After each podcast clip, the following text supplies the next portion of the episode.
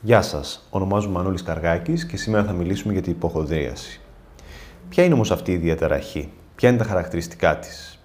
Η υποχονδρίαση έχει ως βασικό χαρακτηριστικό ένα κεντρικό στοιχείο.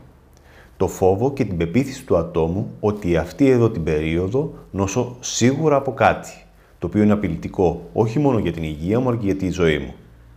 Πώς υποστηρίζεται αυτό? Το άτομο καταφεύγει σε συμπεριφορές εργαστηριακών ελέγχων και επισκέψεις σε γιατρούς, οι οποίες, όποιο και αν είναι το αποτέλεσμά τους, θα τις αμφισβητήσει ιδιαιτέρως αν δεν είναι συνεπής με την πεποίθηση ότι είμαι άρρωστος ή άρρωστη. Συστηματικά επίσης καταφεύγει στην αναζήτηση βιβλιογραφίας, είτε από βιβλία είτε πολύ περισσότερο από το ίντερνετ, ώστε να καταλάβει και να μπει σε ένα πλαίσιο αυτοδιάγνωσης σε σχέση με αυτό που αντιμετωπίζει. Δυστυχώς, το άτομο μέσα σε αυτή τη διαδικασία έχει συστηματική έκπτωση σε σχέση με την καθημερινότητά του, τις κοινωνικές του σχέσεις, είτε γιατί είναι υψηλά φορτισμένο και προβληματισμένο σε σχέση με αυτό που έχει, είτε για να αποφύγει και την πιθανότητα να κολλήσει ή να πάθει κάτι χειρότερο από αυτό που αντιμετωπίζει αυτή τη στιγμή. Ποιος είναι όμως ο τρόπος σκέψης του ατόμου που αντιμετωπίζει υποχονδρίαση? Ας δώσουμε ένα παράδειγμα. Έχω ένα πονοκέφαλο και αντιλαμβανόμενος αυτό το σύμπτωμα θα καταλήξω στο συμπέρασμα ότι αυτός ο πονοκέφαλος σημαίνει ότι έχω ένα όγκο στο κεφάλι. Αυτό είναι εξαιρετικά δυσφορικό και επίπονο για το άτομο που το βιώνει και έτσι θα ακολουθεί μια διαδικασία που θα επισκεφθώ κάποιο γιατρό. Θα κάνω κάποιες εξετάσεις, αλλά ακόμα και αυτές τις εξετάσεις αν είναι θετικές, το συμπέρασμα θα είναι ότι υπάρχει μια υψηλή πιθανότητα να έκανα λάθος και έτσι συνεχώς θα ακολουθώ τον ίδιο φαύλο κύκλο. Αυτό είναι ιδιαίτερα επίπονο και ψυχοφθόρο για το άτομο που αντιμετωπίζει τα συγκεκριμένα συμπτώματα. Ας καταγράψουμε λοιπόν τα βασικά συμπτώματα τα οποία δημιουργούν το διαγνωστικό πλαίσιο για την υποχονδρίαση. Βασικό χαρακτηριστικό είναι τα συμπτώματα τα οποία θα αναφέρουμε να διαρκούν τουλάχιστον για έξι μήνες. Πρώτον, συνεχής φόβος για απειλητικά θέματα που σχετίζονται με την υγεία μας. Δεύτερον, φόβος θανάτου. Απειλή για την ίδια τη συνέχεια της ζωής μας. Τρίτον, ένα γενικευμένο άγχος για την υγεία μας. Τέταρτον, συστηματική έκπτωση των κοινωνικών και διαπροσωπικών αλληλεπιδράσεων σε σημείο που είναι αντιληπτό τόσο από το ίδιο το άτομο όσο και από τον περίγυρό του. Πέμπτον, η συνεχής δυσφορία και η ματαίωση, ακόμα και αν υπάρχει διαβεβαίωση από τον γιατρό ή από τις εξετάσεις ότι όλα είναι καλά. Έκτον, ψυχοσωματικά προβλήματα όπως πονοκέφαλοι, ζαλάδες και πόνοι στην κοιλιά, που δεν σχετίζονται όμως με κάποιο θέμα υγείας, αλλά με τη δυσκολία του ατόμου να διαχειριστεί τα συναισθήματά του. Ας αναφέρουμε όμως κάποιους βασικούς αιτιολογικούς παράγοντες που μπορούν να προκαλέσουν την υποχονδρίαση.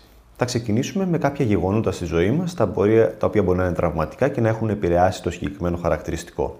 Τραυματικά γεγονότα απολειών σημαντικών αγαπημένων προσώπων, η ύπαρξη ενός προβλήματος υγείας στο πλαίσιο του ιστορικού μας ή στο πλαίσιο του ιστορικού της οικογένειάς μας, το οποίο έχει λειτουργήσει τραυματικά για τη δική μας εμπειρία, είτε και η κακοποίηση σε κάποιο σημείο α, της παιδικής ή της εφηβικής μας ηλικίας, σεξουαλική, σωματική, ψυχολογική.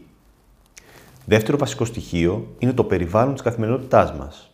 Όσο πιο ψυχοπιεστικό είναι το περιβάλλον μας, όσο πιο πολλά αγχώδη στοιχεία υπάρχουν σε αυτό, τόσο αυξάνεται και η πιθανότητα ανάπτυξης υποχονδριακών χαρακτηριστικών. Τρίτον, το ίδιο το άτομο χαρακτηρολογικά να έχει μια ευαισθησία διαχρονικά στην έννοια των φοβιών. Αυτό θα μπορούσαμε να το παρατηρήσουμε με άλλες μορφές σε προηγούμενα στάδια της ανάπτυξής του.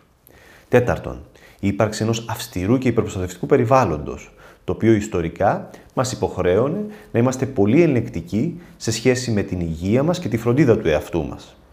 Πέμπτον, ένα οικογενειακό περιβάλλον το οποίο εμπεριέχει άτομα τα οποία έχουν την αντίστοιχη διαταραχή. Αυτοί οι παράγοντες αυξάνουν σημαντικά την πιθανότητα ανάπτυξης υποχονδριακών συμπτωμάτων στο άτομο. Κλείνοντας, ας αναφέρουμε τα βασικά ψυχοθεραπευτικά βήματα τα οποία θα ακολουθήσουμε αν το άτομο αποφασίσει να έρθει μέσα στην ψυχοθεραπευτική διαδικασία. Το πρώτο και βασικό στάδιο είναι η διάσπαση του ατόμου όσο περισσότερο γίνεται από την επεξεργασία και την καλλιέργεια των σωματικών συμπτωμάτων τα οποία οδηγούν σε όλο αυτό το φαύλο κύκλο της συμπεριφοράς και του συναισθήματος που ακολουθεί. Δεύτερο στοιχείο είναι η αμφισβήτηση των συγκεκριμένων γνωσιών που σχετίζονται με την απειλητικότητα των συγκεκριμένων σκέψεων τα οποία σχετίζονται με τα σωματικά συμπτώματα. Τρίτον, και εξίσου σημαντικό, είναι η αποθάρρυνση του ατόμου να μπαίνει σε αυτό το καταναγκαστικό μοτίβο ελέγχου της επικοινωνίας με τους γιατρούς και της συνεχούς αξιολόγησης μέσα από τις εξετάσεις.